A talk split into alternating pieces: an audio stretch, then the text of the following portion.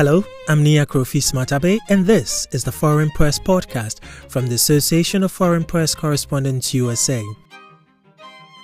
This podcast is available on Apple, Google, Spotify, and wherever you get your podcast. Each day, journalists around the world, just like every other professional, head out to work, but unfortunately, not all of them get to return to their own beds at night. According to Reporters Without Borders, a global media watchdog, the number of journalists arrested in the year 2022 shot up to 533 from the 488 journalists arrested in 2021. More than half of these journalists were arrested in five countries, namely China, Myanmar, Iran, Vietnam, and Belarus. This is just part of an increase in the crackdown on press freedom around the world. Research shows that press freedom has been on the decline over the past decade, and that is puzzling when one takes into account the fact that Reporters Without Borders has been publishing the World Press Freedom Index since 2002. So, what accounts for the continuous violations of press freedom in many parts of the world? And why do certain countries continue to rank high and others low consistently on the index? Sissel McCarthy is a distinguished lecturer and director of the journalism program at Hunter College in New York. She is an award winning journalist and a board member of the Association of Foreign Press Correspondents USA. She's been doing some research on press freedom and joins me to discuss her findings.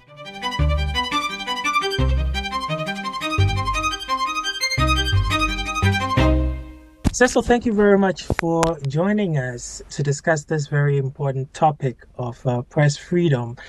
And um, I know you recently did um, write about, you know, the recent rankings uh, about press freedom.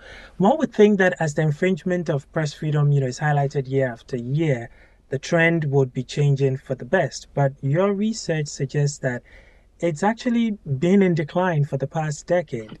Do we under, do we know why this is happening? Well, yeah, you're absolutely right. And thank you so much for having me. And this is an issue that I care very deeply about. And I'm so happy to share my research on this. I just wrote a post on this for newsliteracymatters.com uh, as a result of a question that one of my students posted. And so I just want to say up front, I'm not an expert on this, but have done some work on this. And you're right. One would think that press freedom would be rising as people realize how important journalism is for people to get the information that they need to be free and self-governing right all over the world.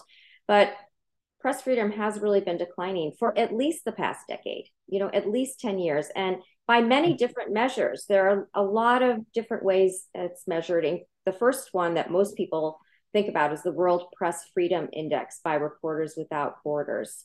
Uh, that shows that the number of countries in their lowest category has almost doubled in the last 10 years. So that's countries mm. that have actually contracted in terms of press freedom, where there are more and more abuses um, and uh, against journalists, or journalists in prison, or journalists actually killed. So that's a lot of countries now in in the last 10 years. But even studies by UNESCO and the Swedish institute known as Varieties of Democracy has shown that freedom of expression, which freedom of press would fall under, mm-hmm. has fallen really to the lowest level it's been since 1985. And 85% of all humans, all of humanity, is now living in are now living in countries where freedom of expression has decreased. Mm. So, you know, there are a lot of reasons driving this erosion of press freedom. But the three that really stood out to me when I was doing my research were authoritarian government crackdowns and, and just the hmm. rise of authoritarianism, a broken economic model for most news companies, and a decline in public trust and really rise of political polarization. So, you know, we can talk about each one of those more in detail, but those are the things that are really driving it I would say, especially right now, not just in the US, but all over the world. Mm. So we'll come to those three um, topical um, issues that you pointed to, but I, I just want to go back to the rankings just briefly. We noticed that eight countries earned top ratings in the la- in last year's ratings. Is that to suggest that, you know, for someone who probably doesn't follow the rankings very much, is that to suggest that journalists in those countries don't face any challenges that, you know, yay, they're the luckiest journalists in the world? No, not at all. That doesn't imply that there are no issues. But let's name those eight countries, right? Norway, number one in the world for press freedom, according to the World Press Freedom Index. Then Denmark, Sweden, Estonia, Finland, Ireland, Portugal, and Costa Rica. But it's all relative, right? So that it doesn't mean that the country has a perfect press freedom record or that journalists are completely free from challenges or threats or harassment. Um, they can mm. still face those kinds of things. But in general, um, and and based on the metrics that they look at, these countries are models and and uh, practicing the best practices for for journalism. So we know that the uh, physical abuse against journalists is still persistent. I mean, even though right now there are other forms like the three that you've mentioned, I recently saw a documentary about female journalists in Mexico and you know how they are going the extra mile to try to protect themselves especially when it comes to covering protests because they get lumped up with the crowd there was even one instance where a few of the journalists were rounded up taken to police stations and all that. But these are journalists who identify themselves as such had even their media accreditations to show. So i'm assuming that the violence against women journalists would probably also be something that's on the up and up. I'm so glad you brought this up because it's a huge problem, and online violence against women journalists is one of the most th- serious threats to press freedom internationally. There mm. was a report I came across by the Center for Journalists and UNESCO that found that nearly three out of four women have suffered some kind of online abuse for their work. And they're being abused online, right? There are trolls and online abusers that interact with them online. They, they, they're doxxed. These trolls manufacture controversies about these women reporters and then stalk them and harass them, and not just them, but also their families. They actually mm. fear for the safety of their families and their children. And frequently, the result is that the woman journalist is pushed out of her job or forced to quit. And those that stay in the business are usually in less prominent roles. Very, very few women are able to navigate this when it happens successfully, according to this research. And we definitely need to raise awareness and support these women in our newsrooms and also in the public sphere. Mm. And I guess um, a lot of that would also depend on the level of protection and seriousness that the media owners also, you know, attach to their female staff to make sure that they have enough security to be able to go about their daily jobs, I guess. Absolutely. You know, it's definitely it starts in the newsroom. Uh, but the, I think the public also has to demand that these women are protected and and not forced out of their jobs. Okay. All right. And uh, when we say violations of press freedom, this comes in uh, different forms, right? Previously, it used to be mostly about killings of journalists, and even though that is still something that happens, that's not the major form of oppression because you did mention something about uh, government crackdowns. And I think broadly we can even put it under the umbrella of um, censorship. It, it looks like that's what's topping the trends now. Well, that's one big one for sure. A lot of countries have these new so called fake news laws that especially came out during the pandemic. Yeah. Uh, a lot of authoritarian leaders or leaders leaning that way uh, wanted to use that opportunity to get laws passed against misinformation and disinformation. But uh, in many countries, those laws have been weaponized against the press uh, very effectively uh, in countries like China, Brazil, Malaysia, Hong Kong. You know, mm. has tumbled in the rankings um, because of all the new laws there. Russia even has passed a law about a year ago that makes it a crime to report objectively about the war in Ukraine. Even using the word war is mm-hmm. prohibited. It's it's criminal. but they're not the only countries with these laws. Even Western democracies like France and Germany have some fake news laws. And mm-hmm. those laws allow judges to order the removal of any content that they deem false or misleading. And, you know, that's a very slippery slope. Critics have argued that those laws could lead to censorship or, or certainly a chilling effect on the mm. work of journalists and on free speech. Now, that's not to say that the violence against journalism isn't still a big problem. 67 journalists were killed last year, and a record number were imprisoned. I think it's something like 363 journalists were imprisoned. And the Committee to Protect Journalists, which follows all those arrests and murders, Jodie Ginsberg says that these st- statistics are indicative of a precipitous decline in press freedom. So you know, this is a, a, red alert. Press freedom is really in trouble, and we need to raise, raise awareness about it. Mm. Can we say that these laws are getting stricter for journalists because the governments are also becoming increasingly less patient with criticism? Because we know that in some cases, some of the journalists who are jailed, it's simply because they are very critical of the government in the country that they are working in. Yeah, that's right. I mean, authoritarian leaders, this is right out of their playbook, right? You know, mm. silence the opposition. And they have a lot of tools to do that. In addition to these laws that they've weaponized, they can also uh, use economic uh, means to shut down uh, journalism sites. For example, in Hungary, Orban, who's um, the president there, has effectively taken control of 80% of the country's news industry. How?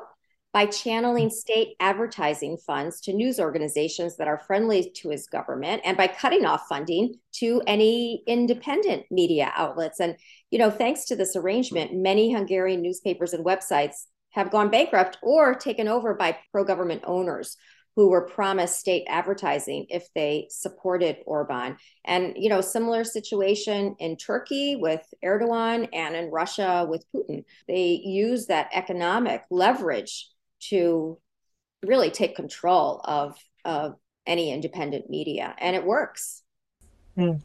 and that that brings us to the what one of the other key indicators you mentioned which is the broken economic model and we know that increasingly a lot of the media is going digital and so they are relying on commercial to keep running. So if the governments keep shutting them down if they're using the economic situation as a weapon against them then really are we ever going to get any respite when it comes to press freedom in, in such situations? Like as you mentioned in hungary in russia where you know pro-government um, figures are taking over the media sites that are going down right well this broken economic model you know is affecting all media as it does as you mentioned as it goes digital traditional media's economic model has been broken right they used to get ads and that was the mm-hmm. main source of revenue now they're switching to subscription based models with paywalls uh, because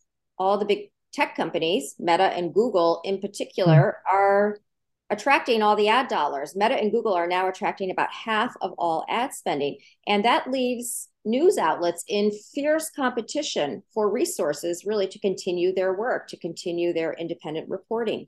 And that's why they can be so easily influenced by uh, leaders who use, you know, basically money, ad spending to mm. promote more friendly, you know, stories, to promote friendly reporting. So that financial leverage to influence news outlets actually limits press freedom because yeah. if that, you know, spigot of funding is going to be cut off, mm. they're less likely to report any news that's critical of the government that is supporting them. So hmm it's that's a, a big problem and it's something that the business the news industry really needs to figure out what's the economic model that's going to sustain the important work that they're doing absolutely and the last of the three points you mentioned was a decline in public trust and rise in political polarization can you tell us a bit about that well the propaganda that is being published on pro government sites, but also just on social media, right? Anyone can publish anything, has led mm-hmm. to vast amounts of misinformation online, disinformation, conspiracy theories, all this undermines public trust in journalism and ultimately undermines press freedom, right? When people are in their own echo chambers, they won't believe news reports that don't conform to their pre existing worldview. And that makes it even harder for journalists to hold power accountable. It makes it harder for journalists to report the truth if people don't want to hear it, right? And if they don't see it, sometimes mm. they are only going to news sites that reinforce it's called confirmation bias that reinforce their pre-existing uh, opinions and worldview. But mm. so this uh, polarization is very, you know, very dangerous and um, undermines what journalists are definitely trying to do. And one more point: deepening political divides help leaders create a sort of us versus them mentality. Uh, that's mm. definitely also right out of an authoritarian playbook. Political divisions make it easier to suppress dissent these leaders have an easy scapegoat, you know, to blame mm-hmm. for the country's problems. They can blame journalists, they can blame yeah. uh, the more liberal media, the people that follow that media. And mm-hmm. that really can be used to justify crackdowns on the opposition, crackdowns on the press. So polarization is a very, very effective tool for authoritarian leaders. Mm. And is there any way out? Because right now we live in, in times where even within the media, we have those deemed to be on on either extremes, right? Uh, you are either extremely anti the government in, in power or you're extremely pro the government in power. And the polarization is right there already. So, what do we as journalists ourselves have to do to make sure we don't further deepen this polarization and, if possible, start winning the our readers and our viewers back into the center where, you know, they trust the stories that we present to them to be factual and to be, you know, what what is actually happening on the ground. Right. Well, Reporters Without Borders actually calls um, this opinion-driven news, and and they've even coined a name for it. It's called Fox Newsization of the media. Uh, hmm. A lot of people can't tell the difference between fact based journalism and opinion based journalism. They really mm-hmm. don't, they can't tell the difference. And people are attracted, everyone is. People are attracted to news outlets that reverberate what they already believe because yeah. they're basically telling them, you are right, you are right in your beliefs. And most people don't take the time really to expose themselves to other points of views. And um, when you get in these filter bubbles, in these echo chambers, it hmm. does mm. stoke social and political polarization. And when people are polarized, they will continue in this circle seeking out information that confirms their pre-existing beliefs and eh, for journalists i think we really have to pull the curtain back on you know the difference between fact-based journalism and opinion-based journalism and i think we shouldn't wear both hats it's very confusing when people see a journalist who is a fact-based reporter giving us you know the news on what's happening in ukraine and then they show up and give their opinion on mm. putin's invasion of ukraine right that's yeah. very confusing to people so i think journalists need to do more to make the public aware of what fact-based reporting is what the mm-hmm. discipline of verification is all the things that journalists do to make sure that the information that they're reporting is verified and to explain the difference between that and someone's opinion, someone's assertion. Just because you believe something doesn't mean it's true. Just because you say, I think this, doesn't mean that that's actually a fact. And that's a, a very hard concept for some, you know, some of the public to understand. Um, and this really does hurt journalism and journalists. Mm-hmm. It does does. Let me go back to the table again briefly. Norway has led the pack when it comes to the rankings since at least 2020. What is Norway doing right that the rest of the world isn't doing? Uh, okay, well, right. full disclosure. Full disclosure. My family is from Norway. Both my parents uh. there. I speak Norwegian. Hi, Norge. Um, hmm. well, yeah, you're right. Norway has consistently earned the top spot in the World Press Freedom Index for many best practices, including very strong legal protections for the press, The Norwegian mm. constitution guarantees that journalists can report freely without fear of prosecution or censorship. The press in Norway is also highly independent, so it's not controlled by the government. Now, there is a public broadcasting company. It's called Norwegian Broadcasting Corporation, NRK. And um, but it is independent of the government, even though it's public broadcasting, because it gets its funding through licenses. So the public okay. actually pays a fee. Um, and so it's not dependent on who's in office and what the budget mm-hmm. is that year. And mm-hmm. there are many, many private media companies in Norway. Uh, the Norwegian government is also very open and transparent because laws make it easier. Sunshine laws, right? FOIA laws make it easier for journalists to access information and to hold public officials accountable. So lots mm-hmm. of things going right in Norway. They, um, we all could take a look at how they've set up their press freedom there. As we're getting closer to the end of the conversation, private media looks like could be our way out to fighting um, press freedom. But then that one also faces the challenge of um, the economic module that it will use and you know how it's going to get its funding and where it's going to get its funding from. Are there any other options for us as a global media that we could be looking at or exploring, especially for the countries in the bottom 10, like um, North Korea, Cuba, and co, that they could also use, the media in that country could use to, you know, fight against uh, the abuses that they're facing and the crackdowns and all that. I have so much respect for journalists in those countries. You know, the, the bottom countries, North Korea, I think is the worst. Um, Iran, mm-hmm. Eritrea, I think are the, the bottom three. Uh, you know, they are literally putting their life on the line every time mm-hmm. they're reporting on power, every time they're fulfilling their watchdog role. And I, I think we have to keep up the pressure internationally. The work that the Committee to Protect Journalists is doing, the work that the United Nations is doing, we have to support that and publicize, make people aware that this is happening. When I tell my students or even some of my friends that journalists get killed while doing their job for doing their job well, people are can't believe it. You know, a lot of people just have their experience, you know, of dealing with the press in this country, and the press is not mm-hmm. that revered. If you look at the public opinion polls, I think they're down there with Congress. But uh, you know, I think we need to do a better job of educating the public on the important role the fourth estate that the press plays, mm. helping them be free and self-governing, and also holding power to account. So I, I think that's definitely one thing um, that they can do. Mm. And not to put you in the spot, but you're a journalism professor, so you are training the next generation of journalists. And you just said sometimes they don't even believe you. They find it, you know, like shocked when you say that journalists are killed for doing their work. How are you preparing them to face the realities that they're going to face in about two, three, four years' time when they're out of college and begin to work full time as journalists? Well, the basics, the fundamentals of journalism really haven't changed, even though the medium has changed so many times.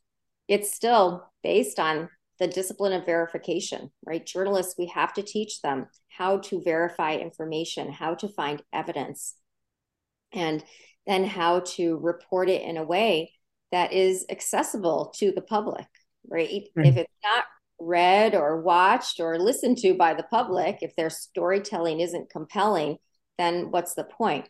So we're still teaching journalism very traditionally, all those fundamental values, with, of course, all the bells and whistles that we now have thanks to digital yeah. media. And, uh, you know, there are so many advantages to digital media. You can reach people in a nanosecond. You can reach so many more people. There's much more engagement back and forth. So there are many benefits, and we certainly want to leverage off of them, but not forget really the fundamentals that are, are so important and make journalism so valuable and so important to all societies. People crave information, right? It's in our mm-hmm. DNA to yeah.